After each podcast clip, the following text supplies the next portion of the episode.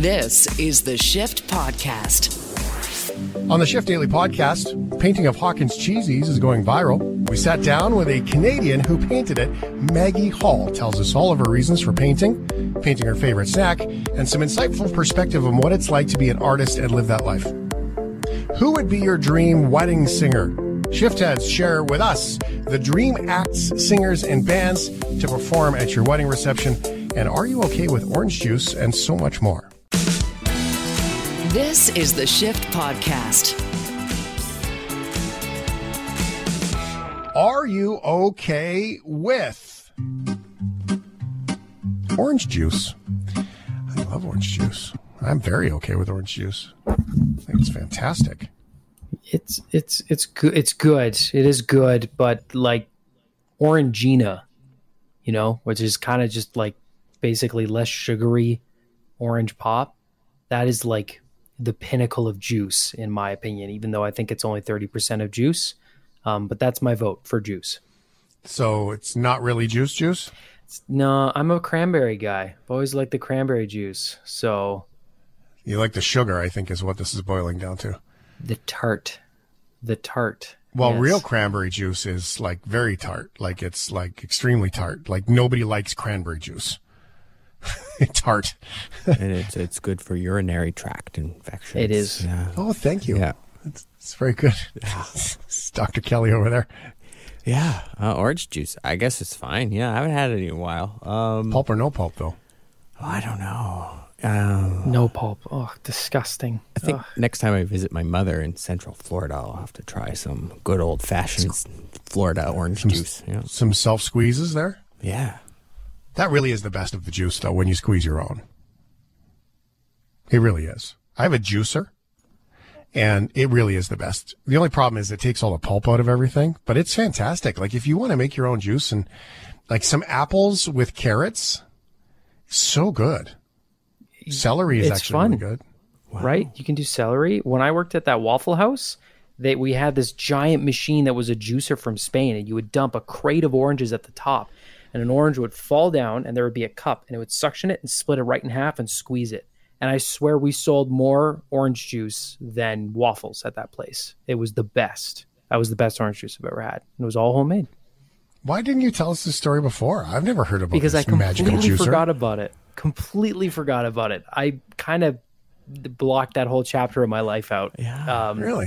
And, and now it's back. Yay! It's all this kid rock talk, hey? It's got you thinking about waffles. Yeah. Oh yeah. I was gonna say, of all the jobs I've had in my life, the many, many jobs, I've never juiced anything. No. Like No? that. No, I've never juiced. makes you want to make a fitness center joke. Um, okay. I mean, I like the orange juice. Staple for me, my morning smoothie is spinach, kale, uh, mixed berries, raspberry, blackberry, blueberry, a little bit of orange juice, a little bit of cranberry juice, water, blend. I used to put in yogurt. I don't put in yogurt anymore. Like just like a Greek yogurt.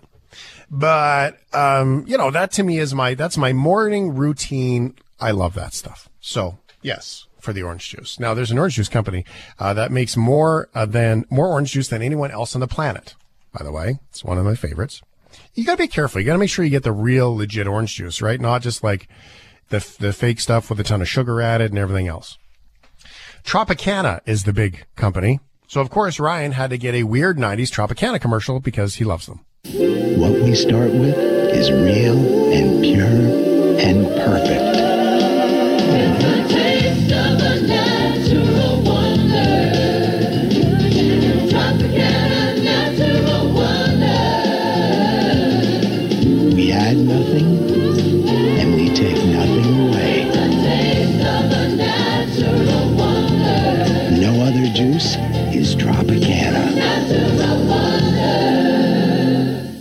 Just feel good. I feel good just hearing that commercial. Like that's feel good stuff, right? really? An, is. an- an orange juice commercial powerful. today in 2022 is more like drink our, or I'm not saying this is Tropicana. This is hypothetical. Uh, drink our orange juice. It'll give you abs for your social media. And if you don't drink it, you're going to die, die, die. That's what marketing is like today. Ooh, like or it would or it'd be like Tropicana or generic orange juice brand, now made with 1000% organic, locally sourced, environmentally free, not hard on the environment whatsoever, now in compostable plastic cartons just for Yeah. you. Buy Yeah. now. Our tractors are Follow on electric. TikTok. Okay, uh, enough hypothetical orange juice commercials. Tropicana is now celebrating Orange Juice Day. Didn't know that was a thing with an unconventional new product. But this company, Tropicana, is breaking tradition, swapping out the milk and adding the OJ to cereal. It's called the Tropicana Crunch. The cereal is a honey almond flavor with granola, which I don't feel like would be that bad with This looks juice. like pure foolishness to me, but I'm sure there are folks watching. They're like, ooh, This looks like pure foolishness to me. I like that lady. It is good. It's good. That's from First Coast News. Hmm. Okay, so it's cereal with orange juice. Uh, we didn't even know that was a thing. Tropicana writes, hmm. but it turns out there are totally normal people amongst us juicing up their cereal bowls. You might be one of them. The cereal is ah. designed to be drowned in OJ and consists of sweet honey almond clusters. I think this is interesting. I think this is fantastic. According to Tropicana survey results acquired by Wakefield Research, uh, 15 million Americans have tried orange juice cereal combo. 52 million are willing to try it or have already tried it themselves. Tropicana Crunch will be available ahead of Orange Juice Day on May 4th. May the 4th be with you at Tropicana's website. Um, I think it's a great idea. I, th- th- to me, this is, there's, this is fantastic. it's I'm actually okay with this too. I think it's what it's actually probably a really smart marketing move because it's inherently kind of interesting and it's probably a product they're not going to to plan to make forever, but so many people would try it out of curiosity. It's not like a new Coke situation where it's like we are completely reinventing our brand. It's like no, hey, try it. It might be fun. You might like it. Uh, And coincidentally, you need a lot more orange juice to fill a bowl for cereal than a glass. So good business. uh, it's it's a very. I couldn't do that. move. I would have to dilute with water. It'd be too sweet for me. Yeah, exactly. Yeah, and you don't want. Let's to ask Mr. Healthy. 50-50. Mr. Healthy, Ooh, good Brennan Kelly, Mm-hmm. uh, orange juice, if it's real orange juice with a, uh uh cluster of oats, honey almond clusters, um, would that would that fit into your uh, your broccoli and uh, brown rice only diet? I don't know. Uh, the oats are it's too much. Uh, too much in the way of carbs there. I don't know. I don't think I would do that. Oats? To be Yeah. honest. Oats? Well, really? the sugar, as long as there's it's honey and not sugar, that would be one thing. That would Yeah, that helps. That's true. Yeah, Honey's I, great. I probably just have the But orange juice and that's it. cereal is is really really bad Yeah. in today's world for the amount of sugar that's in cereal. Like even the even the low sugar cereals are bad. It's true. Very bad. I like this idea. I'd like to also acknowledge Trucker Dan, who says um, McDonald's serves the best fast food orange juice. Definitely. Um, Oh, here you go. Um, this person is on the same page as you, Brendan Kelly. Hi, shift heads. Love, love fresh squeeze orange juice. Also, regarding urinary tract infections, the real deal is cranberry juice by the brand Bremner's. Uh, the best, no sugar, no water puree. Oh, pure. That wasn't me. I didn't puree. text that. That wasn't me. You didn't text that in? That wasn't. That's not my number. Look at that. No, yeah. Look at that. Could be your soulmate right there.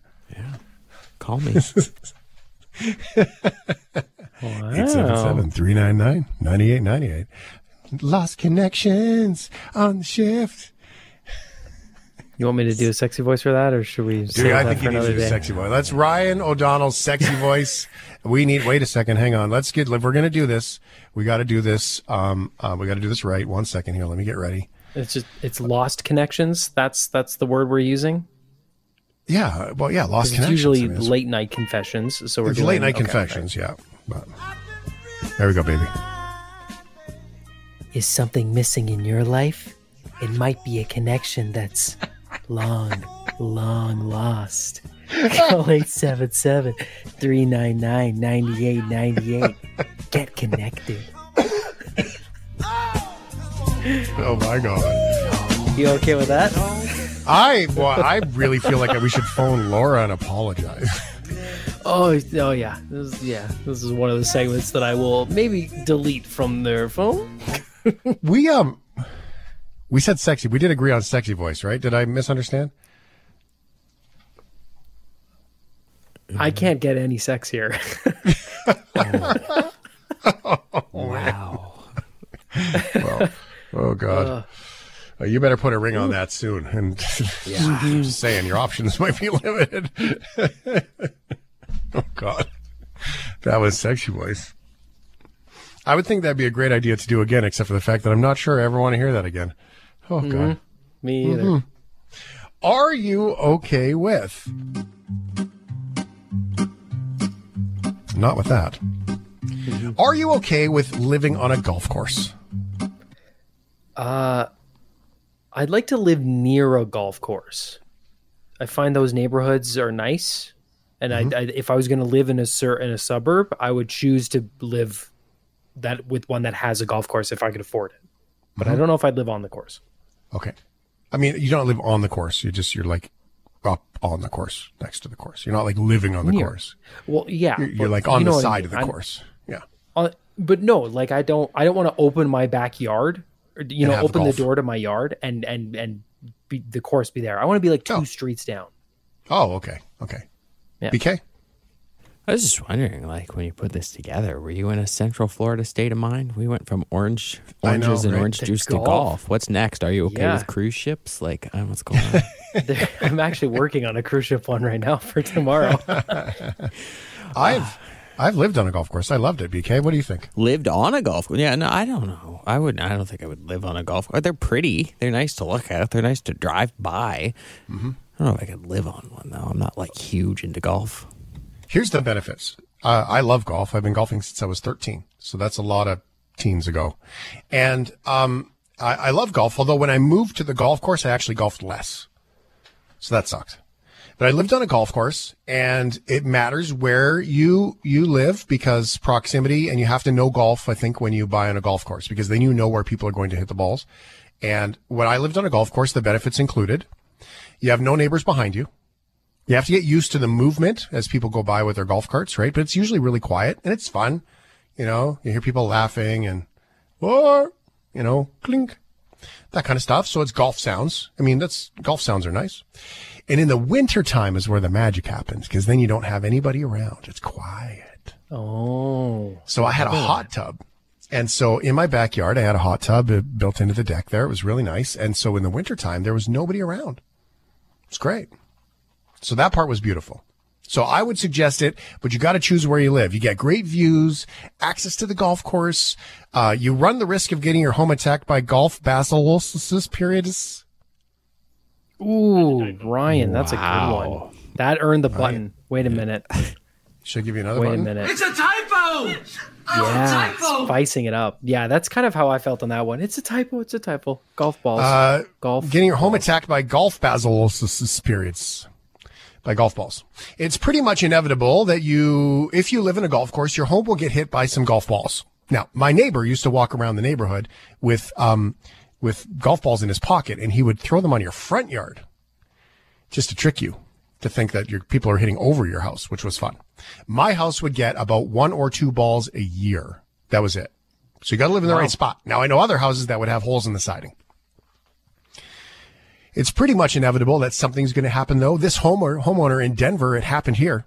It came down, hit one car, bounced over, and hit the other car. You find golf balls in your yard? Oh, yeah, yeah. Christine Fulham has seen several golf balls land on the street in front of her home. You can see all the golf balls. She's heard several hit the side of her house or the plexiglass covering her windows. You hear the big bang, and then the plexiglass makes a whole different sound, so you can tell. I think we all kind of get used to it. That one was $375. Her neighbor, Carmen Molech, This window here was broken two times, is getting fed up with all the golf balls damaging her stucco siding, and it came right through the bottom window. windows, frames, and garage doors. I understand the risk living on a golf course. However, I expect a golfer to come up to my house and say, Listen, I just broke the window.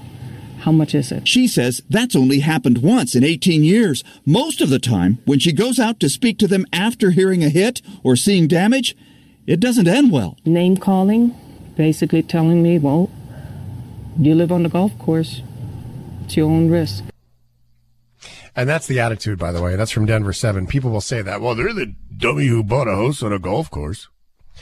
It happens many different ways, just so you know, um, that some golf courses have insurance policies. And so if you break windows, the golf course already has a policy for the people who live on the golf course. And other golf courses have signs up saying you're responsible and they will do it. I've seen that, um, where uh, like, hey, so and so just hit my window, uh, you know, and they know where you live because you're on the golf course. And what they do is they, um, they, they can tell who, who it is and they'll actually just go confront them. Uh, and some of the golf courses have a waiver when you go to play at the golf course and you, you know, pay the thing, you- you're agreeing to the, the terms of the deal. And, um, and that's what, that's what, so you're agreeing to it with whether you realize it or not. A family in Massachusetts, though, is put up with a maelstrom of golf balls. Wow. That's a word. I love that word. Yeah. It's with a whirlpool of golf balls, by the way. Um, Eric and Athena Tenzer have been awarded $5 million in a Plymouth County for damages and mental and emotional suffering. There have been multiple broken windows, according to the lawsuit, and one particularly jarring shot on July 18, 2018, that struck a window in the home, shattering the glass and terrifying the plaintiff's young daughter, and resulting in the Tenzers contacting the Kingston Police Department to file a report. The Tenzers claim their home is at the bend of a severe left curve in the course, so golfers seeking to cut the dog leg would regularly blast off the tee in hopes of clearing the tree line, end up hitting the house instead.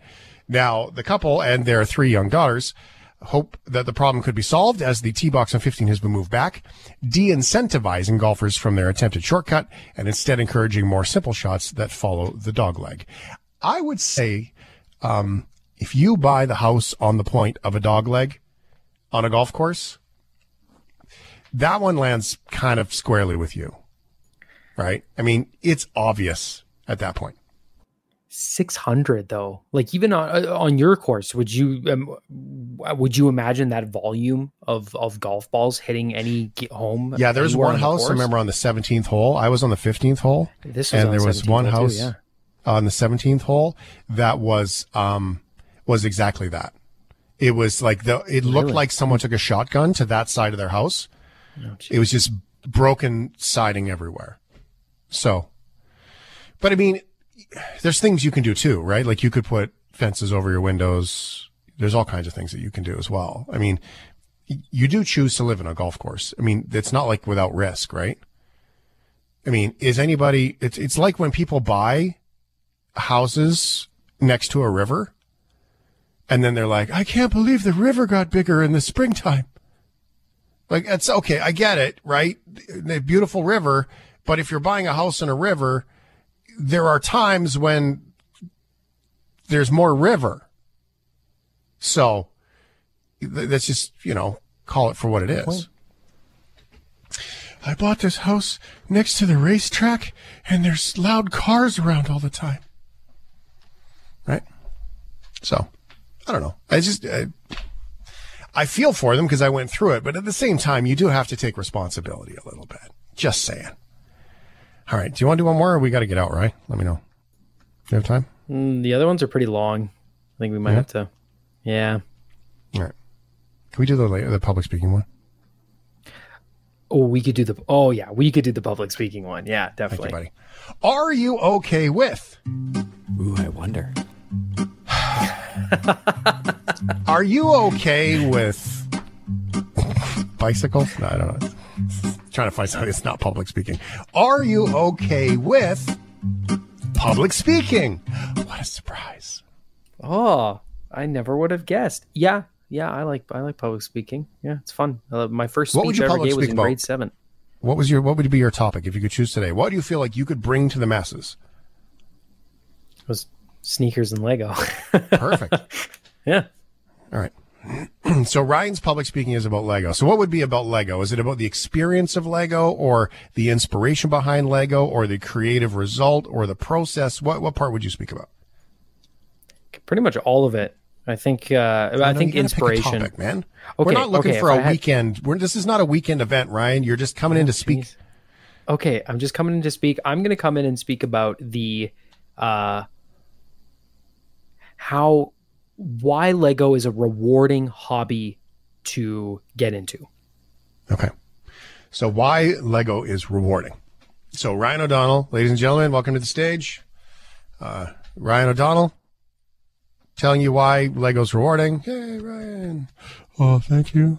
Uh, just do not do your public speaking in your sexy voice, by the way. No, yeah, I wasn't planning on it. All right. Uh, it's not easy. Public speaking is not easy, but there are some skills and tactics that you can get uh, in front of you to learn and become more comfortable as you do it.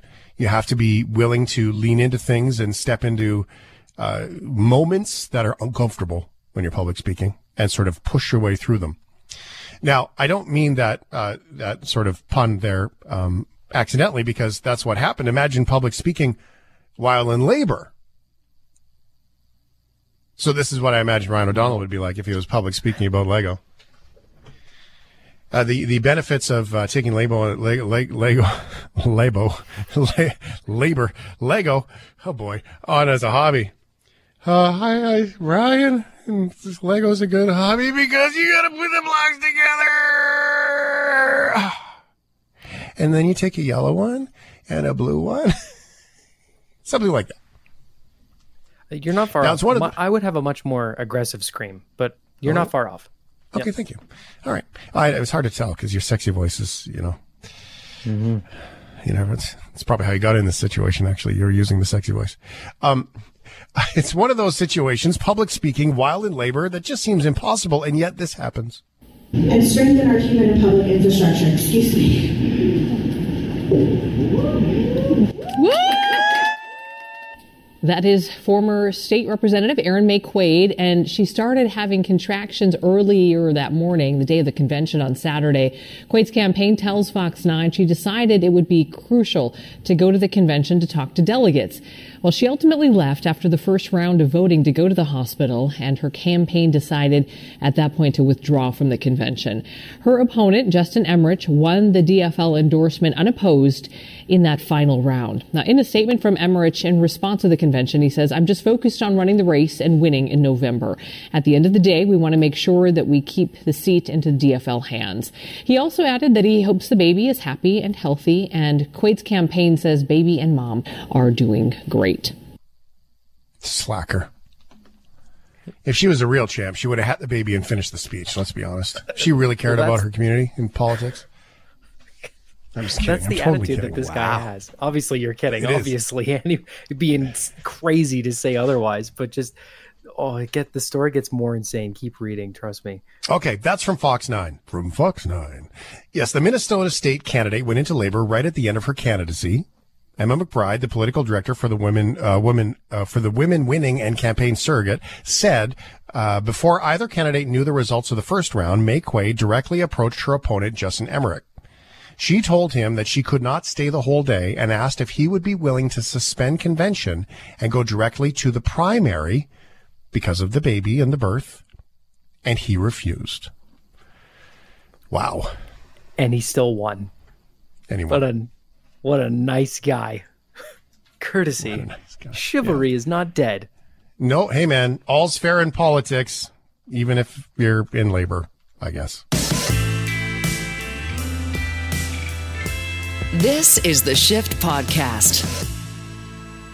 Here in the shift, we often joke that the unofficial food is Hawkins Cheezies. We love Hawkins Cheezies. And sometimes people will call in and they'll say, I like Cheetos. And then we just hang up. No, I'm just kidding. We don't do that. But we do love Hawkins Cheezies. So picking through the tick and the talk, Ryan O'Donnell is, um, is, uh, we found this, this, this, this video of an artist who, uh, painted a picture of Hawkins Cheezies. Now, you might think that, okay, that's weird. Why would you paint Hawkins Cheezies? I'm guessing, Maggie, you painted Hawkins Cheezies because of how glossy the bag is and how difficult it would be. But, or is it just because you love Hawkins Cheezies? It's actually because I love them so much. They're all over. I've got empty bags all over my studio. They are my go-to snack in the studio Oh, and that's have amazing. been for years. See, that's fantastic. Maggie Hall uh, is an artist in Calgary, and Maggie painted Hawkins Cheezies. Now, we're going to post that video up at shiftheads.ca so you can see it. And, like, I didn't believe you, Maggie. Until you got the camera really close and you could see the canvas, like you could actually see the fact that it was paint on canvas. I was like, there's no way. It's like an applique. It's fake. There's no way that this is a painting. You legitimately painted that. Yes, I did. I've actually painted, it's a whole series.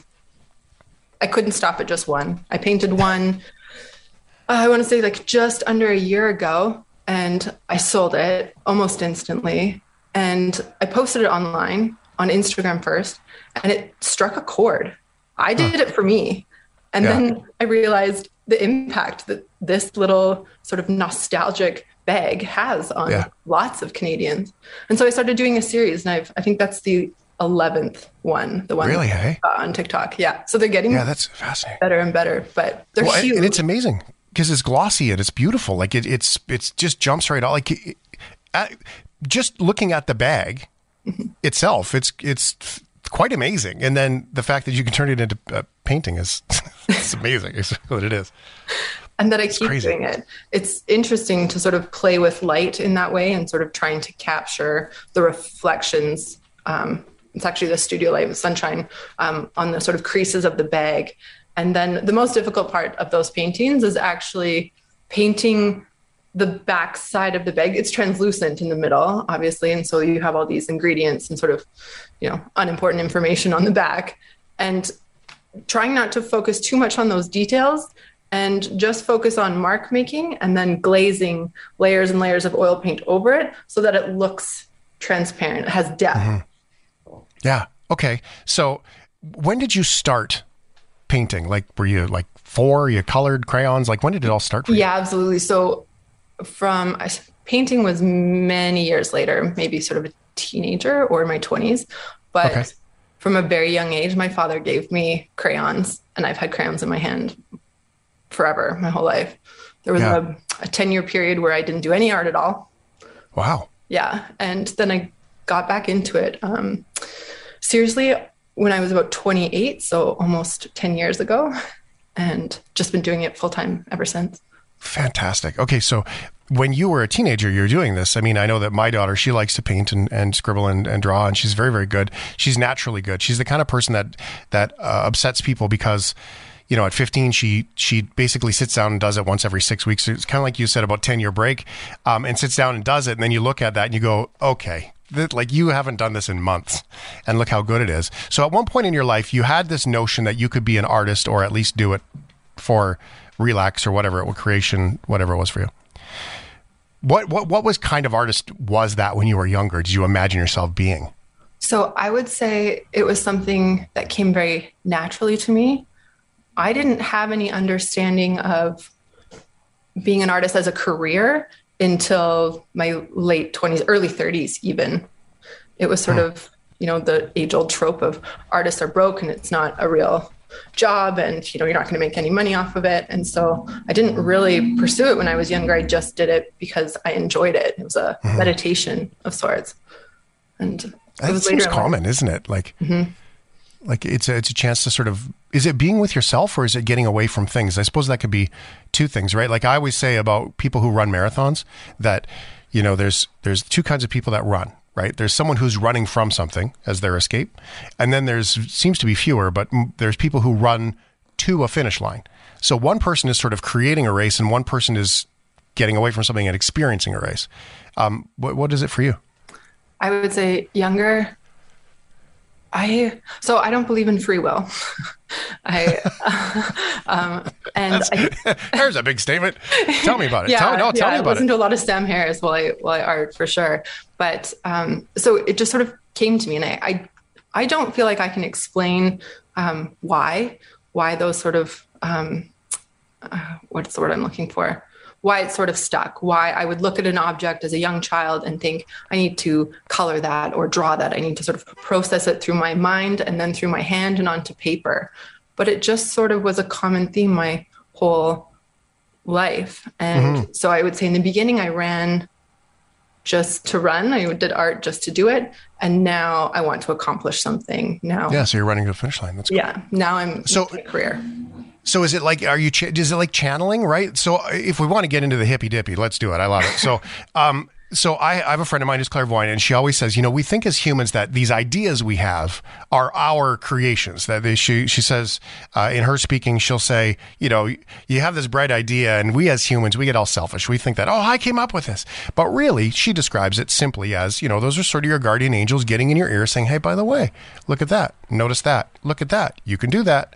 You could do it right, and sort of creating that. Is that what you mean about the free will, like sort of a destiny Uh, channeling thing, or is am I way off? Not really destiny. Yeah, so I'd say like a little bit more into the science of it. I don't believe you control, I don't believe in free will because you don't control any of the inputs. You don't control what happens to you in life. You don't control your genetics, which is sort of like who you are. You don't control other people's behavior. You don't control your situation. Um, and so your body's just sort of like reacting. And I know I'm probably going to sound a No. little bit loopy. Totally get it. No, I encourage totally you to listen to uh, Sam Harris, who talks a lot about, um, Yeah. you know, free will. I love it. An illusion. Well, it's it's the lens, right? I, I've always been taught that uh, it's easy to understand when you talk about it from glasses, like right. Mhm. So uh, we are in a relationship, and then we get dumped, and that's a new set of glasses that we put on our eyes, right? And then after that breakup, we, uh, you know, maybe we lose our job.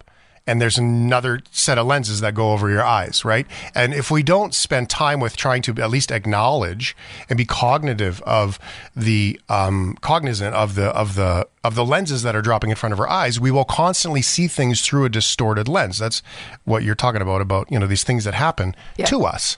So that makes sense. I, I think that's fantastic. You said Sam. Sam listen to who? Harris. He's a Harris. modern day uh, philosopher. And All right. yeah, he's very Well, we like interesting. philosophy.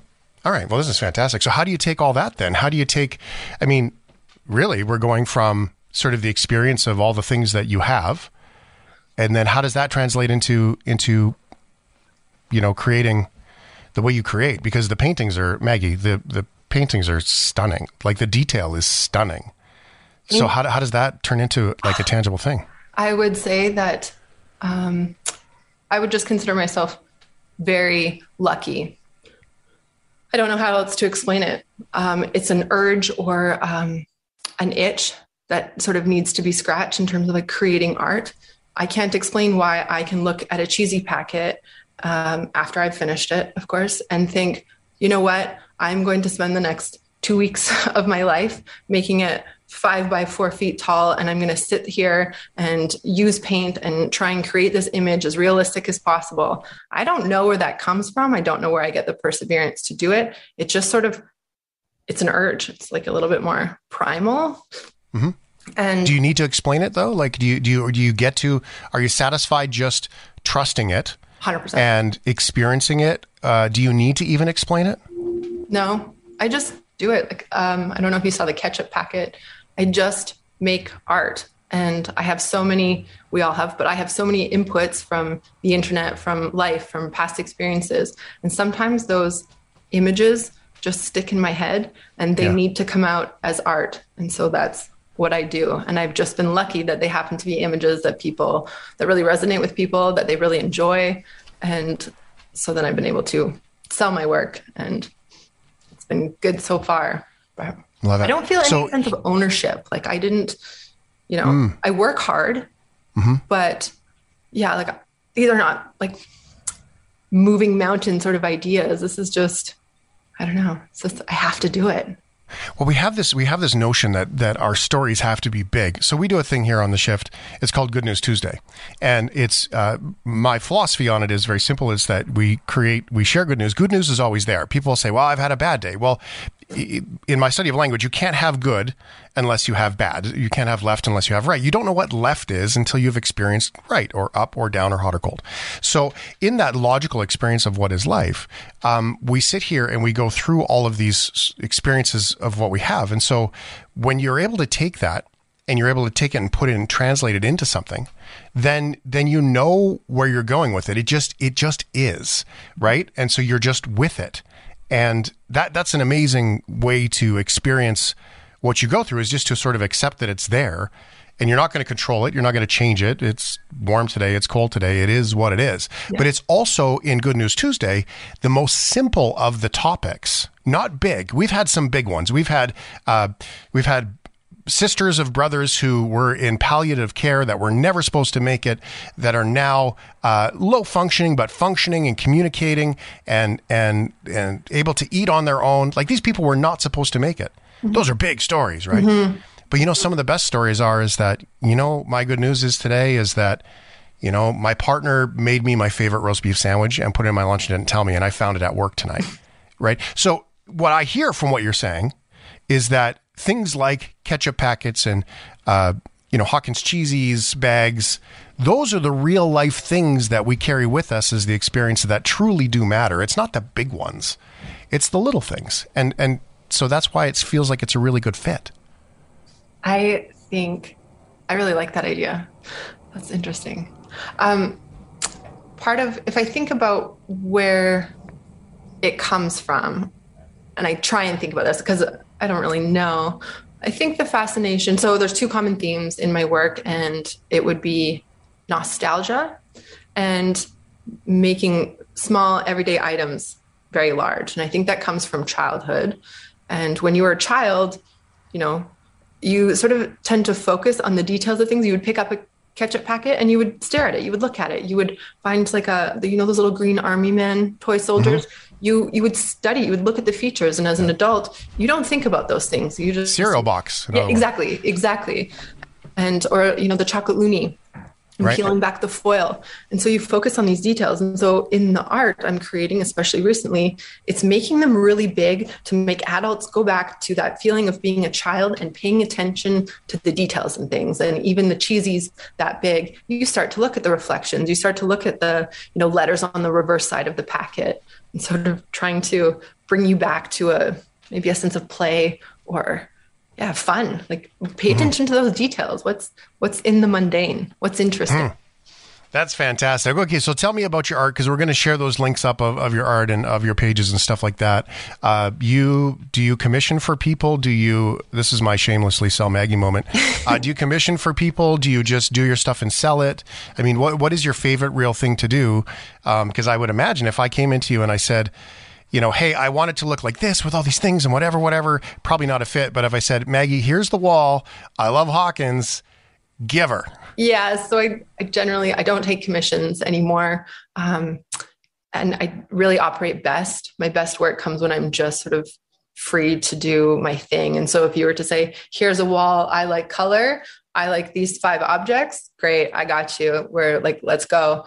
Um, but at the moment since so i have a small following on instagram and tiktok's sort of taken off in the last couple days i've only been on it for a week. Um, but everything's kind of waitlisted right now. I think there's only one or two pieces available. And so the originals go very quickly. And um, then i have prints limited edition prints online. And so those are more accessible. And obviously there's in volume they're more available Careful, you're going to turn into a business person. i hope so That's exciting. Oh, that's so much fun. I, I think that it's neat to sort of take away for everybody um, the experience of being an artist. I know that we to have so many people that share their arts, uh, their arts, their art online with us. And there is a, um, you know, there's a guy with part of Good News Tuesday online. He shares his um, uh, one of his paintings every single week, just in the last couple of weeks, because he did it, and so many people liked it that he was he had said, well, maybe I'll do this every week for everybody, and I'll just share some of my artwork from time to time with you. And as I say this to you, I'm trying to find it so I can give him uh, proper um, accolades for uh, his name. So while I look that up, because I want to get it right, tell me what painting looks like for you. I think that when we talk about painting, you know, they, we imagine what we see in the movies in these beautiful loft studios in downtown New York, and you're splashing paint all over and smoking a cigar and drinking whiskey or whatever that painters do. And and from those perspectives, um, do you paint at night? Do you paint at day? Do you randomly paint? Do you have to set aside time and turn off the world? Um, how does it work? So I would say I'm one of the most disciplined and hardworking painters that I know. Um, I am in the studio six days a week for sure, often seven. I had a baby eight months ago, and I had a show, a solo show at Masters Gallery three months later. I am very committed to my work and I sort of I get to the studio now it's a little bit later maybe closer to 7:30 but I I used to operate 6:30 in the morning till five at night. And you, I was just in the studio. Whether I painted all day or not, I chose to be here because even when you don't feel like doing something, if you're in the space of creation, sometimes you'll get to the studio and you'll think, oh, I really, I just don't feel like it today. I just want to chill. You'll get to the studio and then you'll see a piece on the wall and you think, oh, I, I think I know how to fix that. You know, it's a problem I've been, you know, a piece you haven't worked on for a little while and you see it in a new light and you'll just pick up a brush and go, okay, I'll do 20 minutes. And then six hours later, you know, your piece is done. So I'm disciplined in how much I work. Maybe I work too much, but that's, that's okay. Because uh, practice, it's a skill. Yes, um, I know that people like to say, oh, you're so talented. I struggle with the word talent because to me, if anybody put as much work into um, into art as I have, I think you would be amazed at how good you could be. I'm not mm-hmm. saying that everyone, you know, would be brilliant, but yep. it's commitment. It's it's thoughtful and mindful practice every single day. So we've been working from home, obviously, so many of us uh, now that have you had to keep the studio separate from home intentionally to make sure that you have that space to go to because it's one of the things that i struggle with is that when i mean in my business um, and in my personal writing when covid started and the impact of change hit me i wrote all the time and I fill one of these books every year. I pick one book, and this is nothing but notions about words, right? Little Moleskine book. Yeah. And the one from last year is probably not even a uh, maybe a quarter, maybe a third full. And I've been at home, living at home, working at home nonstop, and that's sort of what I blame at it. So I, I guess I'm I, I'm noticing in my life that when we create all at home, I don't like to sit down and create anymore. When my creation space became my workspace, and I did the radio show from here, from this desk, I didn't do it the same way. I stopped doing the other things. So is keeping it separate part of your secret? I would say 100% yes. I'm very fortunate that I live two blocks from the studio and uh, I work in a, art space. There's, I think, about 40 other arts artists in my studio, but we all have separate units and with our own separate washrooms. So during the pandemic, we actually all sort of came to work and you just sort of went into your own space. So I was able to work right through. And um, I was lucky enough that it, I found it to be after the initial shock of what was happening, I found it to be sort of the mass accelerator because there were no more social obligations. There was there was nothing else to do besides, you know, like That's you right. went home and you know, we're with your partner or, or family and then to work. And so I actually it, it, worked out really well for me. But yes, I had to keep them separate. I don't know what it would be like if I had yeah. to be at home. The last time I did a radio show in a studio, was in June of 2020 and it was in Ottawa. Oh my gosh. Yeah. So I have not done a radio show in a radio studio since then.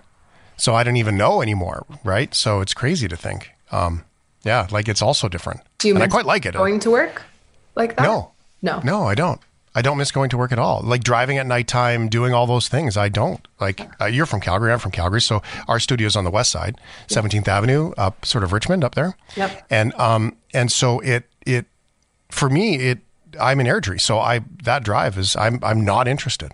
Yeah, just not interested. They said, "When do you want to go back to work?" I said, "I don't. Why? Why we do it here? Everything's great. Why would we do that?" So I get that. I think that everybody relates to that part of the that part of the experience of it. This is fascinating. Maggie Hall is an artist. We incidentally Ryan bumped into the the Hawkins Cheezies painting and looked at your stuff, thought it was fascinating. Then Ryan goes, "Oh, she's Canadian," and here we are. So I really appreciate um, uh, the candor. I'm going to do some learning about Sam Harris. And uh, what's the website where everyone can go and can see all things Maggie Hall and her uh, almost inappropriate love affair for Hawkins Cheezies? it's lovemaggiehall.com. It's the same. Uh, all the social media handles are the same as well. So Instagram, TikTok, Twitter, all of it. There's art, prints, NFTs. I do it all. Everything's there. Yep. Nice to meet you. Thank you so much for being so generous, uh, generous with your time. Thank you very much.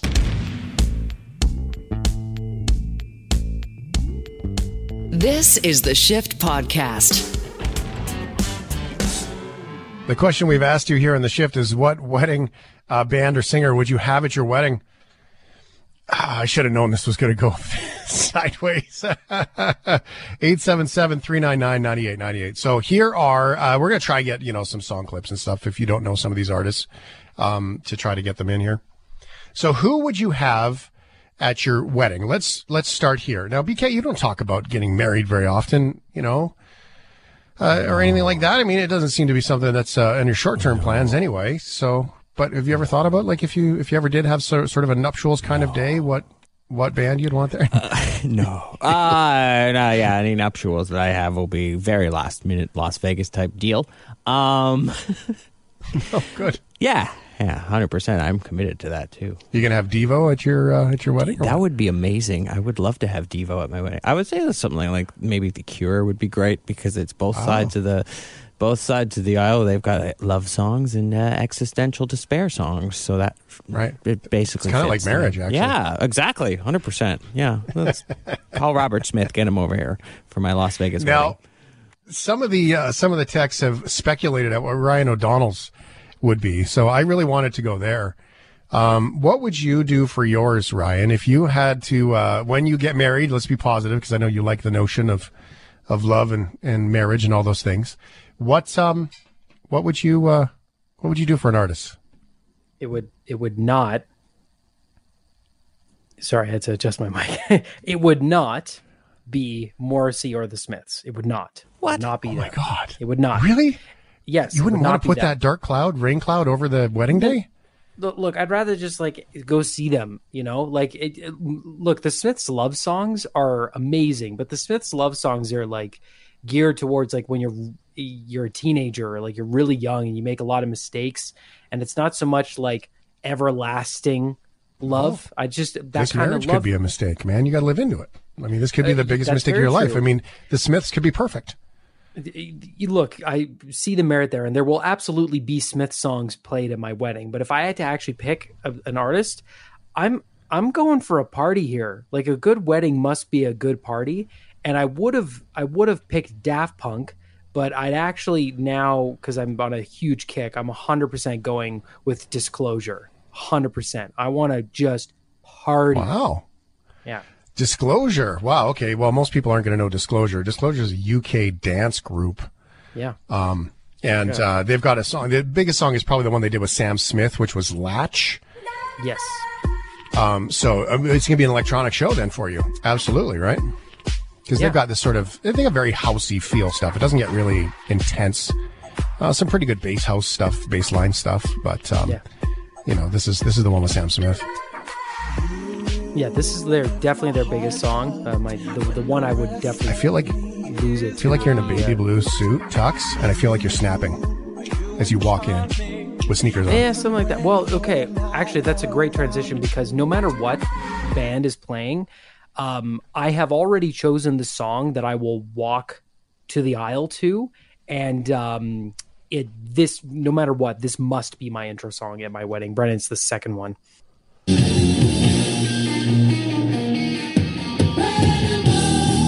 I am walking down to Panama. And the reason why is that the, my last two weddings I've been to, my best friends, I've all dared them to switch out the cringy Ed Sheeran, uh, walking down Ed Sheeran song for Panama. And I will be the man to do it. I will So- be the man to do it. Are you, are you, okay, you're going to have to help me understand because I'm thinking traditional wedding here where you don't get to walk in with your own song. You sort of just show up and then, uh, your partner gets to walk in with a song. Are you proposing a, a new, a new approach to the wedding or are you just looking to make a grand entrance because you want to be dramatic? Grand entrance because I want to be dramatic, of course, but also like everybody will be seated. There will be the altar, and then the groomsmen will walk to the altar, and then the bride, like that. But Panama will Okay. be the, the the crowning achievement because I can finally say we did it. I think you want to wear tight pants. I think that's what it is. Because you can wear high top sneakers, you can wear tight pants, have some parkan lights in the background. Hey, Mhm. I've already got the sneakers picked out. Don't worry. There you go. You're not the only one who picked Van Halen. Uh, in this massive Really? long list of other Van Halen people, um, I'm going to have to try to find it later because there's no way I'm going to dig through this. And thank you for all your messages. Uh, if you sent me the artist and then sent me the reason as separate message, I can't reconnect those. There's hundreds here, just so you know. Um, okay. Disclosure is a great pick. There you go. Some affirmation for you, Ryan. Nice. Red Hot Chili Peppers comes up on that one. And uh, that's pretty cool. We also have Chicago. Chicago would be cool. That's going to be, I mean, that's a, that's a pretty special old band. I mean, you, you got to be a fan of Chicago, like really, um, to, to sort of probably have an experience with them. Um, just probably don't do If You Leave Me Now. I mean, that's probably not the song that you really want to, right? Like, hey, so, uh, uh, hey, Mr. Chicago.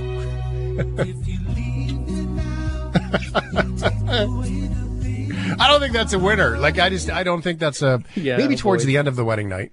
You know, give it some time. what would be your wedding uh, singer or band? Enya from Larry or Dead Can Dance? Oh, Uh, yes, and ask Ryan. eh? Ask Ryan about the Smiths. LOL. Um, I would have the band Gwar at my wedding. Uh, okay.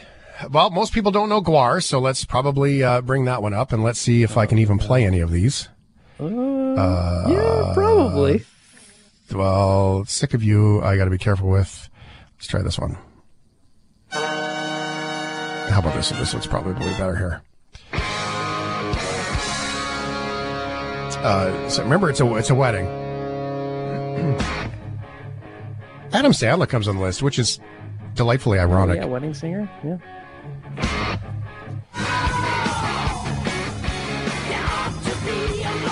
Yeah, I'd like All right. this. I'd like that wedding. That'd be fun. That could be a wed- good wedding right there. Uh, Collective Soul. I think Collective Soul would be great. That'd be a That'd be great fun. wedding band. Yeah. Um, also, Duran Duran. Yeah.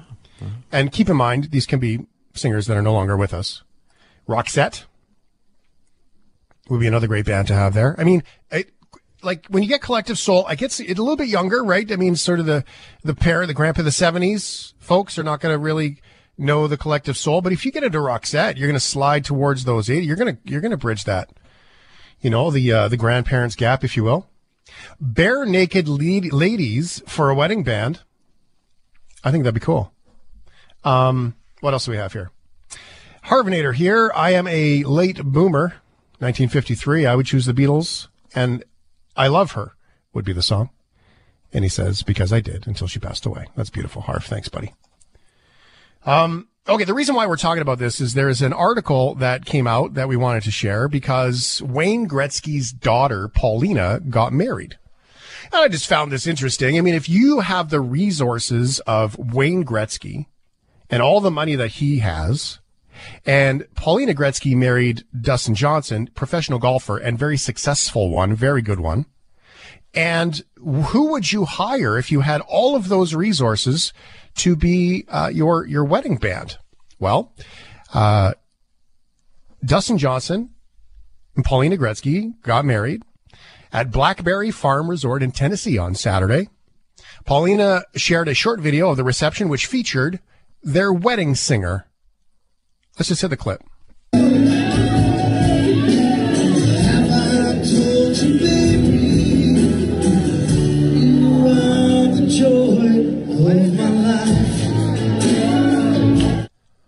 Now, do you recognize who that might be? Yes. I don't think many people will, but if I play this, you probably will. Skip it so you get to the singing part. The only thing that would have fit more for that is if they got married in a Waffle House. But Kid Rock was the wedding band for Paulina Gretzky and uh, Dustin Johnson. Now, I'm hoping that that means they go for the party vibe because I would imagine it to be a little bit more of a refined affair than Kid Rock, you know? Yeah. I don't know. He was wearing a suit instead of like cargo shorts and a tank top, so I'll give Kid Rock credit for that. He did dress for the occasion, and apparently he's like really good friends with Wayne Gretzky. Apparently, Mm. Yeah, and with just- Dustin Johnson. It's just weird. Well, I guess. Uh, so anyway, Wayne Gretzky and uh, and Dustin Johnson got married, and um, it was in Tennessee's Smoky Mountains, which seems very fancy. Very fancy. Steve is in Kamloops. Uh, hey. Steve. Good, buddy. How are you? How's Kamloops? Oh, it was pretty good today for a little while, and then we got clouds and crap, but it'll get better. Clouds and crap. Well done, Steve. So, who would you have at your wedding, buddy? The Black Keys.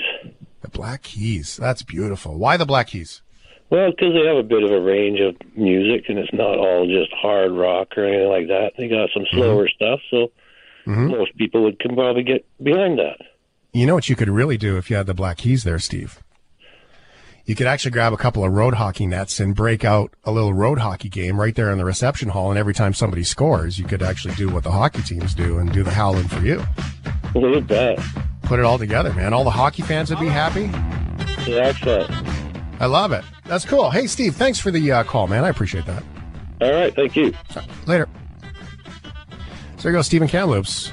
Howling for you. Howling for you? Lonely boy. I don't know.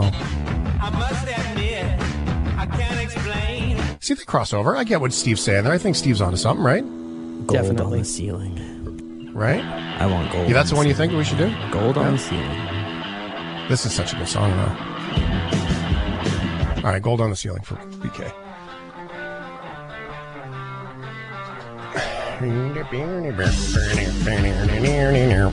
See, it's good.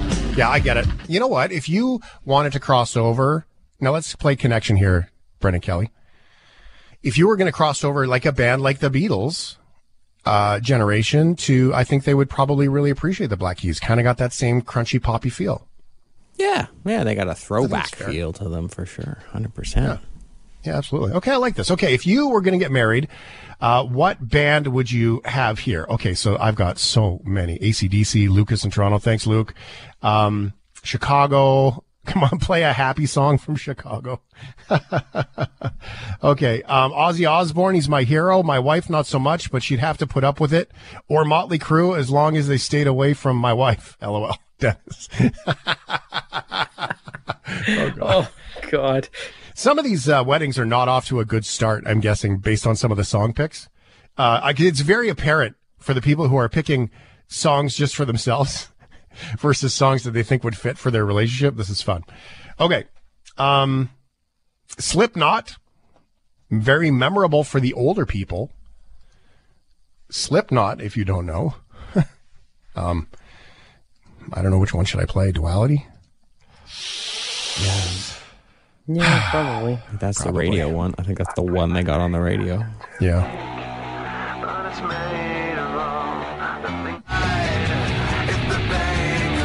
Yeah, I, I don't. I think my head would hurt after this wedding, and not from Well, the, I think he- not from the if open you if you hired like an EMT, like an ambulance on standby, and they were there, I think you're good. Good idea. just roll roll people out as as the mosh pit gets a little wild, you know. Because Granny in the mosh pit, trust me, you ain't never seen anybody go wild. There was a great video. I, I think I shared it with Ryan. That was um, it was like my 92 year old grandmother wanted to do um keg stands at some wedding, and they had grandma on a keg stand. Like it was great. I love it. Never underestimate the grandmas. First of all, they're the best Never. party animals. Uh, Gail is in Toronto. Hey, Gail. I would want Glenn Miller. Why and the reason Miller? being because every wedding I've ever been to, when the DJ puts Glenn Miller on, the entire room stands up and dances. Yeah, that's probably true, actually. Um, is, is the relationship for you anything, or just the just the experience of the wedding? Is there like a sentimental song? I I love Glenn Miller music, Mhm. um, but there's no emotional tie. There's no particular I love it. song that you know just makes me cry or anything. Yeah. But I well, think in the just, you might get in the mood. you never know. you never know. It's thanks, a Gail. wedding. It's I've a wedding. Heard That's- stories. I've. Thanks so much, Gail. Appreciate it. Oh, it's awesome. Uh, Gail's in Toronto. Burton is in Winnipeg. Burton, you're going psychedelic on me, buddy, for your wedding? Yeah, I have to go for two tunes. Uh, the first one would be would be the band Sweet, "Love Is Like Oxygen," and then if things go sour, it would be Pink Floyd, "Mother." Things go sour. you gonna have a little acid And there if, you, for? and Uh, if people are not familiar with the song, you guys can always play like uh you know thirty seconds or twenty seconds of the first one and the second. one. see, Drunken lawyer. It's No, a- yeah. yeah, that sounds about right. Yeah. Uh, so, but so for sweet though, I mean, you got mega party jams there, bud. You got ballroom blitz. You got Fox on the Run. Yeah. Right. There's some there's some good party stuff. Yeah, there there I is. you Yeah, could- I think it's a good era for me, anyways. But uh, It, well, I think it's a good era. Sweet is one of those bands that they crossed over into that party bar thing for decades after the songs were popular, right? Mhm. So I think that's a fair ball. I think you're onto something there, Bert. thanks, bud. Thanks, pal. See ya. Yep. Uh, the Cars party comes in. Adrian in Surrey, Eurythmics for my wedding band. Annie Lennox has the most beautiful voice. Would be great for a wedding. Our question is, if you were going to get married, you could afford anybody for your wedding. What? Who would it be? Um, Dustin Johnson married Paulina Gretzky, and um, uh, Wayne Gretzky's daughter. I think I misspoke on that one earlier. Did not marry Wayne Gretzky. Uh, but hey, we don't judge. Whatever. Love is love. Anyway, um, and they had Kid Rock as their wedding singer. I don't know. It just doesn't seem like the kind of wedding singer that you would, you would really have there. Let's go to Derek in Edmonton. Hey, Derek. Hey Shane, how's it going? Good. I already know what you're going to say, so this is funny. So you might as well just spit it out. well, so we were you were talking about Slipknot a little bit, and Mm-hmm. I ended up getting the Slipknot variant of COVID. Just Okay, after the I- I concert, I, understand. got sick. Oh, okay. So you went to the concert, then you got COVID? Yes. Okay. Well, what band would And you like to have at your I wedding? COVID at the concert. At my wedding, Okay. What? ba- Yeah. Thank you. I would want the Black Dahlia murder. All right. Now I'm going to have to play this clip. Um, I'm going to just advise everybody in advance that this is about to be loud. Because I'm assuming that the Shiftheads don't all know Black Dahlia murder.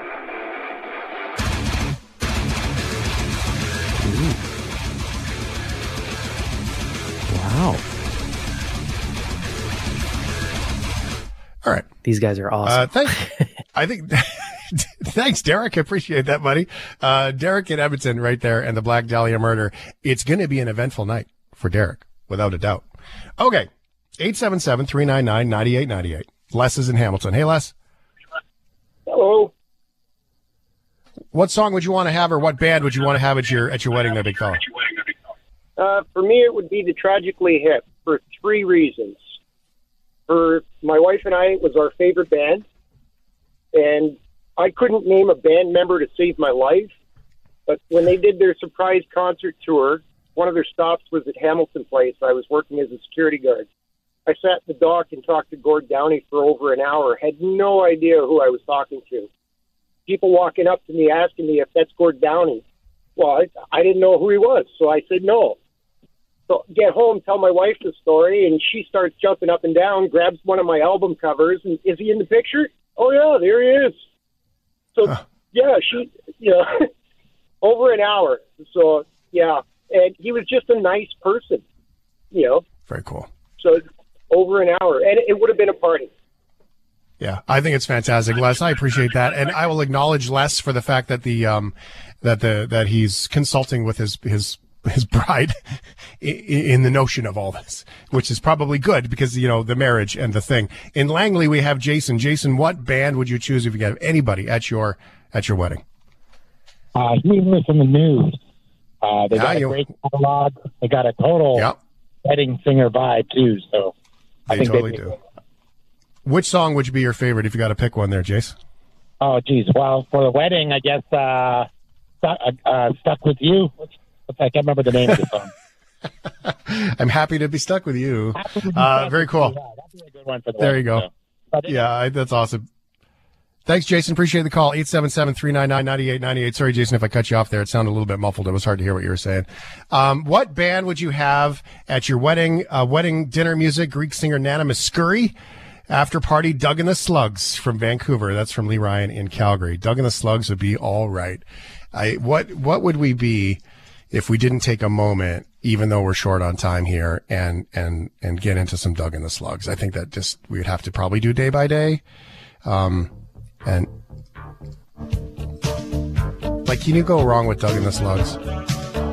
Like, this is total wedding vibe. Am I right? This wedding is a Rock 101 presentation. You're You're listening to Rock Radio.